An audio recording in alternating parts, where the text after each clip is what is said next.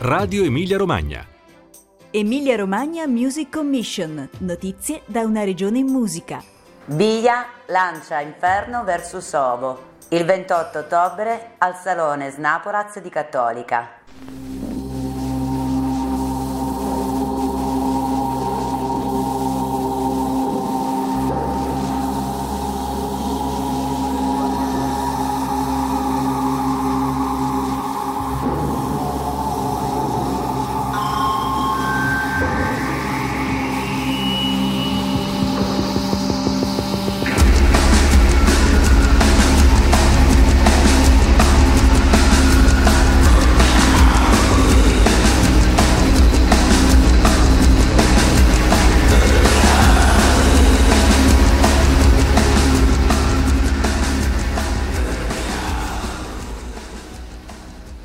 Nuovo appuntamento targato Biglia, palchi in pista per la musica dal vivo. Il nuovo circuito creato da Ater Fondazione che mette insieme quattro dei live club tra più importanti in regione, Locomotive Club di Bologna, Bronson di Ravenna, Off di Modena, Circolo Arci Kessel di Cavriago, insieme a due teatri del circuito regionale multidisciplinare, Teatro Comunale Laura Betti di Casalecchio di Reno e il Salone Snaporaz di Cattolica.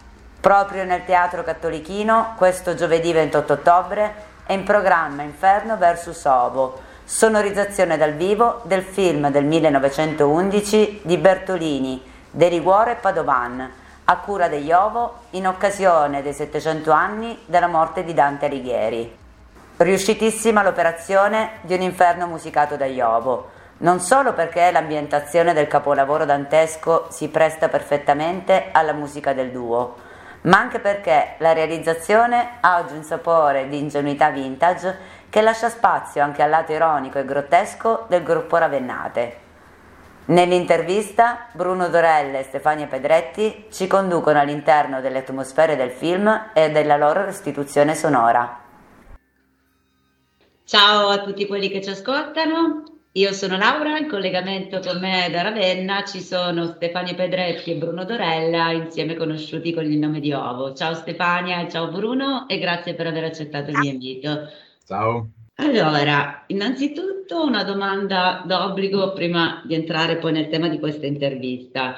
Eh, come state vivendo questa attesa e necessaria ripartenza e eh, in particolar modo mi riferisco alla riapertura del Club e alla possibilità di tornare a condividere musica in questi luoghi del cuore? Allora, c'è da dire che noi anche, anche storicamente siamo un gruppo che suona dal vivo incessantemente da vent'anni. Quindi in realtà ci siamo fermati relativamente durante questi due anni, cioè ogni volta che c'è stata una minima riapertura noi abbiamo sempre suonato. Quindi ci sono state ovviamente delle pause, ma non abbiamo avuto la pausona di un anno o di due anni o di un anno e mezzo, abbiamo avuto sempre la pausa di qualche mese, sfruttando poi ogni momento possibile per, per cominciare a suonare, anche nei momenti tragici in cui si è suonato per 15 persone sedute, distanziate, impanicate eh, preoccupatissime, eccetera, eccetera. Però sì, ovviamente ripartire se, se, se è possibile eh, fa piacere. Noi, tra l'altro, abbiamo finalmente, se tutto va bene, riusciamo a recuperare anche il tour eh, europeo che abbiamo dovuto sospendere nel 2020, perché forse non tutti sanno che noi abbiamo avuto la lungimiranza di far uscire un album nel febbraio del 2020. Praticamente abbiamo dovuto interrompere il tour scappando dai confini dai locali che ci chiedevano alle spalle e fin, fino a che non abbiamo, abbiamo, non abbiamo potuto andare avanti e siamo rientrati in Italia il 14 marzo, quindi ampiamente dopo la chiusura italiana, perché appunto l'Europa ha chiuso un po' dopo. E insomma adesso a novembre recupereremo anche queste, queste date. Quindi sì, ov- ovviamente vediamo con particolare eh, favore e con gioia la riapertura, anche se comunque non è ancora una riapertura totale, però insomma si comincia a ragionare. Anche se non abbiamo ben capito come riapriremo. Sì, sì, sì. E, tra l'altro eh, adesso quando entreremo nel tema dell'intervista parleremo appunto di questa data che farete a Cattolica il, il 28 ottobre al Salone Snaporaz all'interno di un progetto che si chiama Biglia a, a cura di Ether Fondazione che ha voluto proprio in questo momento particolare mettere in rete eh, quattro locali del territorio di quattro live club e due spazi teatrali.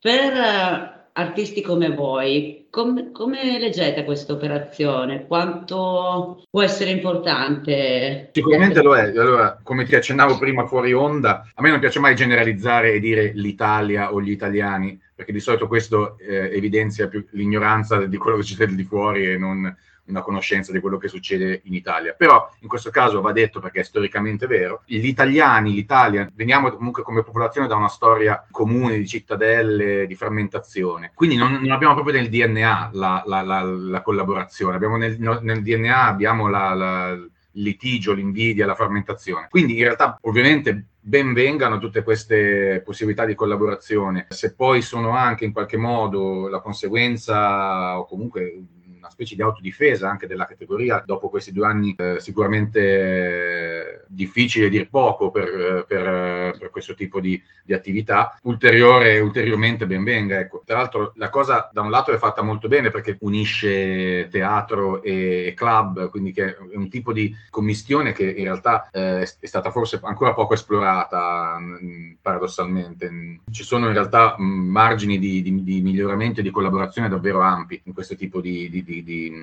di, realtà. Allora, il progetto è regionale, come, come, come, sappiamo, quindi la regione è coperta anche molto bene perché si va da Cavriago a Cattolica, quindi proprio dal nord, dal nord al sud. Anche per, come, per, così, per nostra attitudine, la collaborazione è sempre l'unità, eh, sono, sono, sono, sempre ben viste e ben accettate, quindi siamo molto contenti di, così, far parte del, dell'inizio, dei primi vagiti di questa, questa storia. Eh, noto insomma che le realtà coinvolte, conosciamo molto bene i club eh, coinvolti, sono in realtà molto, eh, molto forti, ecco, molto, con un'organizzazione mo- molto solida. Spero che magari in futuro si possa ampliare la questione anche a, a a locali che magari hanno una struttura un po' più fragile e hanno, e hanno bisogno un attimino di, di, rialzarsi dopo la pandemia. Ovviamente non che questi locali non abbiano bisogno di rialzarsi, però diciamo che hanno una struttura solida che gli ha permesso sicuramente di affrontarla in maniera creativa, tant'è vero che hanno dato vita a questo circuito. Questo giovedì quindi tornate dal vivo, non in un live club ma appunto eh, in teatro, quindi dicevamo al Salone Snaporaz di Cattolica e tornate con un, con un, progetto speciale, infatti di tutta la vostra immensa produzione collezionata in questi vent'anni di attività, oggi vorrei eh, in particolare approfondire il tema delle sonorizzazioni. Quindi il 28 ottobre vi misurerete con un colossal del muto, L'Inferno, primo film al mondo uscito come opera d'arte e non come un esperimento tecnico. Come è venuto il vostro incontro con, con questa pellicola e da dove è nato poi il desiderio di tradurne in suoni le immagini? Viviamo a Ravenna da una decina d'anni circa. Uh, Albert Bucci, che è un, una, una, delle persone che promuove di più il cinema a Ravenna, ha proposto diverse volte, in diverse rassegne, questo film. Io l'avevo già visto un paio di volte al cinema, uh, sempre, proposto da lui. Come, come, dicevi giustamente, si, si, parla di quella che è considerata la prima opera d'arte cinematografica, anche se in realtà ancora un po' di artigianato e un po' di così, eh, probabilmente questi tre registi eh, non, erano, non, si consideravano degli artisti ma degli, degli scienziati, io me li immagino in camice bianco, ecco. però sicuramente si vede che in questo film c'è la volontà eh, di, comunque di creare un'opera d'arte, ecco, più, che, più, che, un esperimento scientifico.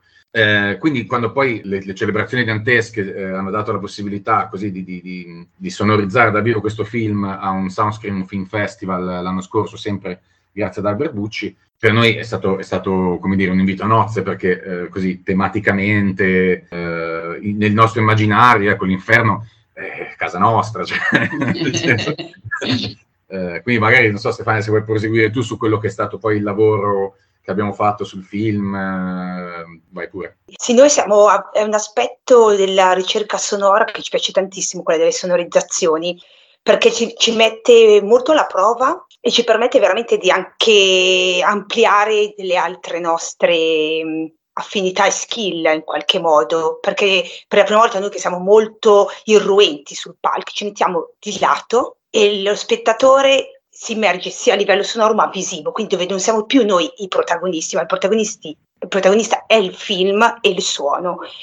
Cioè per noi è proprio un punto fondamentale essere messi ai margini quindi uno si deve veramente coinvolgere e immergere in questo uh, magma in qualche modo in, que- in, questo film visto con quindi hai delle immagini veramente antiche e speciali, scusate la parola antiche, ma è veramente antico a vederlo poi con la tecnologia di adesso, però con un suono contemporaneo ed è questo un po' a volte il contrasto e anche la parte interessante. E, ehm, ed è quello che ci affascina, anche in Inferno ci saranno tante parti di elettronica alla, mod- alla maniera di Ovo e quindi si crea un qualche cosa veramente contemporaneo. Siamo nel 2021, l'abbiamo creato nel 2020, però lo senti sonoralmente, però poi visivamente sei catapultato in questa estetica di inizio secolo veramente unica, perché Inferno un, delle, mh, offre un immaginario forse unico, credo, perché anche tutti i film dopo non rendono quello che c'è in Inferno. È veramente poetico e incredibile il film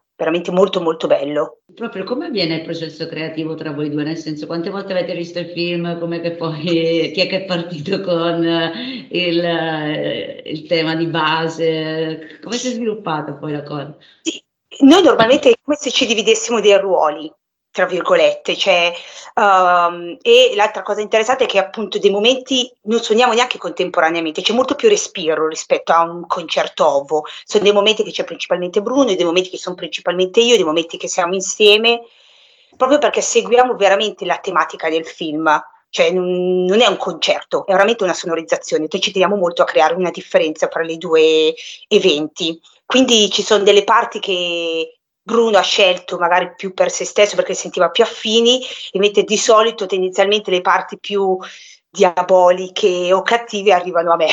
cioè, così come anche era successo nella sonorizzazione del Frankenstein, che era stato il film precedente. Quindi ci si trova un po' in questo di solito uh, binomio e fusione. E, um, e, in Inferno questo anche si nota perché diciamo che diciamo si salta fuori Lucifero, i diavoli, così le arpie, mm-hmm.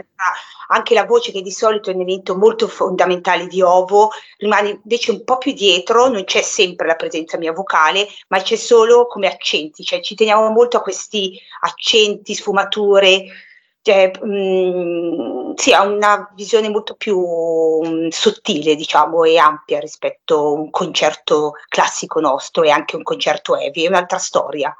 Eh, sì, forse già mi hai risposto, mh, mm, perché appunto ti volevo chiedere, il film si compone di 54 scene e quindi ti chiedevo se appunto era percepito comunque il suono come un, un flusso unico, se, cioè, oltre alla percezione sarà sicuramente quella totale, però insomma mi hai ben detto che è abbastanza insomma strutturato, no? Sì, noi ci teniamo molto a questa divisi- divisione, diciamo, è tutto fluido, però che come nel film, questo è molto grazie anche all'esperienza di Bruno nelle sonorizzazioni che soprattutto all'inizio con Ronin aveva attuato, il fatto che ci teniamo che rimane un film.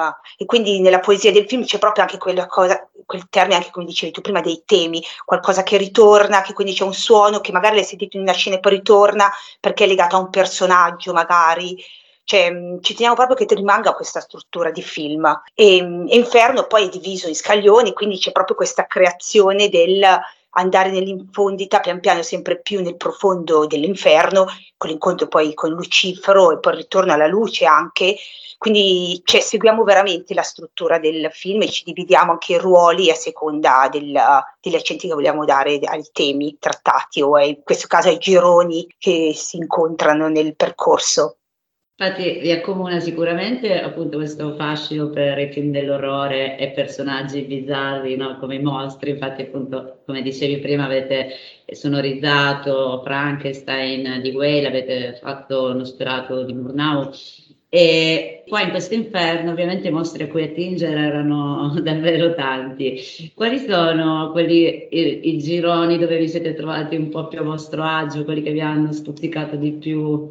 Uh, volevo aggiungere una cosa a quello che ha detto prima Stefania, così mi, mi attacco a questa, a questa, domanda. Rispetto a un film normale in cui appunto ci sono dei temi ben precisi, eccetera, qui in realtà sì, ci sono, come diceva Stefania, ci sono, però c'è anche una struttura proprio del film che se, segue proprio uh, passo passo, anche con una, con una, buona fedeltà, quello che è la, la geografia proprio dell'inferno dantesco, quindi i vari cerchi. Quindi eh, diventa proprio veramente una struttura a scene con una divisione molto precisa. Quindi eh, forse abbiamo, forse in realtà sì, ci sono i temi, ma sono usati meno rispetto ad altri film dove magari il tema ricorre molto spesso. Qui, perché qui appunto i, i vari cerchi hanno ambientazioni eh, un, po', un, po', a sé. E appunto mi ricollego alla tua domanda mh, perché ci sono ovviamente, probabilmente per motivi di, di, di, di scena, eh, anche di location, eh, ci sono dei, dei, dei gironi eh, eh, che o dei cerchi che prendono molto più spazio rispetto ad altri. Quindi, per esempio, Malevolge è, è una parte molto ampia um, del, del, film e um, probabilmente perché hanno trovato questa ambientazione incredibile,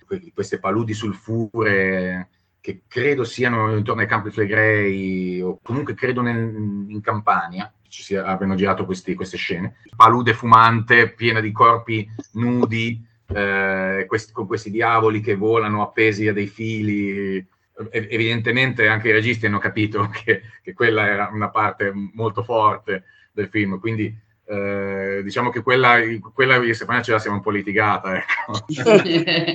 No, no, ovviamente lì abbiamo, dire, abbiamo scatenato il nostro inferno. A me piacciono molto anche, anche, tutta la parte degli eretici, mi piaceva molto perché era, era, molto movimentata, quindi ho potuto, lì ho potuto scatenare diciamo, il mio lato più elettronico, eh, anche ritmico. Mentre invece Stefania si è presa eh, delle parti per, che per me erano molto, molto complesse, tipo c'è una parte enorme legata a Farinata degli Uberti, che è relativamente statica, quindi Stefania è stata ha anche un tipo di strumentazione, la chitarra, il synth modulare, la voce, eccetera. Quella è una parte in cui eh, magari Stefania ha, ha, ha, mm, come dire, a tenere in piedi tutto quanto. Ovviamente, sì, poi come Stefania ha già sottolineato, Lucifero era roba sua, ecco. sono, tutte, sono, sono tutte divertenti. Noi poi ci teniamo anche a dare un tocco ironico, come era successo anche in Frankenstein, cioè ok, cioè ci sono dei momenti veramente heavy e mm-hmm. sottolineiamo e ricreiamo anche quel pathos che magari ci sono delle immagini che adesso risultano buffe per, per la magia che sono stati bravissimi per i tempi come effetti scenici, però adesso fanno veramente sorridere. E quindi in quelle parti magari invece si ricrea un qualcosa di angoscioso, eccetera però allo stesso tempo in altre parti ci, ci diverte anche mettere del lato ironico, cioè come è anche parte del nostro modo di essere, noi sì. siamo sempre ok, facciamo paura ma è anche con ironia, non vogliamo, ci piace questo binomio. Anche in questo caso mi hai anticipato perché ti stavo per chiedere quanto di, no scherzi, vuol dire Melina, quanto c'è di terrificante nel suono e nelle immagini, invece quanto lato ironico e grottesco c'è, e, appunto c'è. C'è magari le parti ironiche anche molto grazie a Bruno con le elettroniche,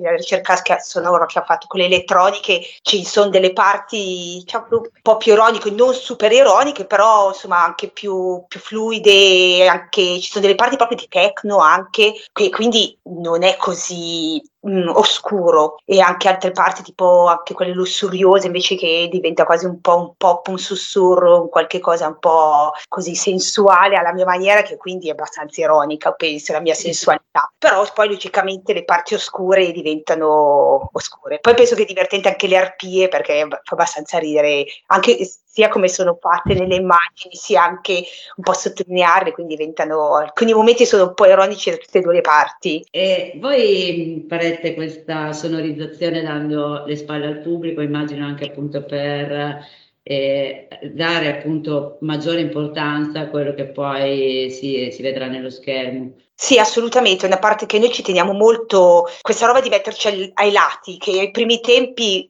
adesso appunto è già capitato facessimo le sonorizzazioni, gli organizzatori un po' erano stupiti perché mh, pensavano, anche perché appunto le sonorizzazioni negli ultimi due o tre anni sono veramente cresciute, tanti spazi hanno cominciato a fare sonorizzazioni e penso che è un punto molto importante e anche forse la parte un po' interessante nella questa cosa terribile del Covid ha dato spazio anche ad altri modi di interagire live o interagire con il film e di, dare, di creare cose differenti e nuove. E le sonorizzazioni è uno di questi perché uh, è qualcosa che ok vedi un live ma con un film la gente seduta quindi anche con tutte le restrizioni che c'erano prima penso che per quello che c'è stata questa grande crescita della sonorizzazione. Poi dicevo, spesso gente, gli organizzatori pensavano che noi ugualmente fossimo lì come ovo, quindi ok, centro, importanti, invece noi dicevamo no, noi stiamo ai lati, meno ci si vede meglio è, stiamo di spalle perché siamo i primi che proprio noi siamo amanti del cinema due persone proprio che amano i film eh, e proprio ci perdiamo a noi stessi poi nelle immagini. Quindi ci teniamo proprio a poter guardare il film eh,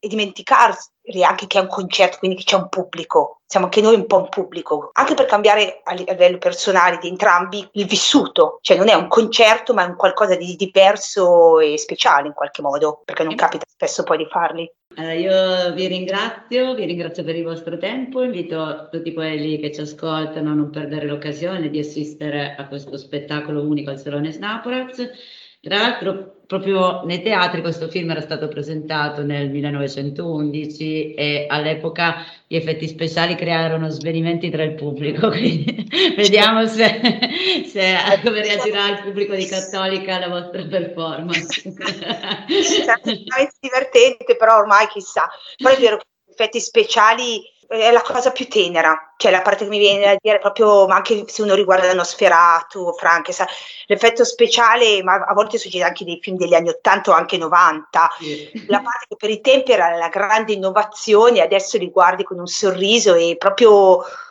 tenerezza, perché sono proprio la parte più dolce anche. Dai, gli effetti speciali li farete voi questa volta. Esatto. grazie Stefania. Grazie, grazie a te, saluto a tutti. Saluti a tutti, grazie mille.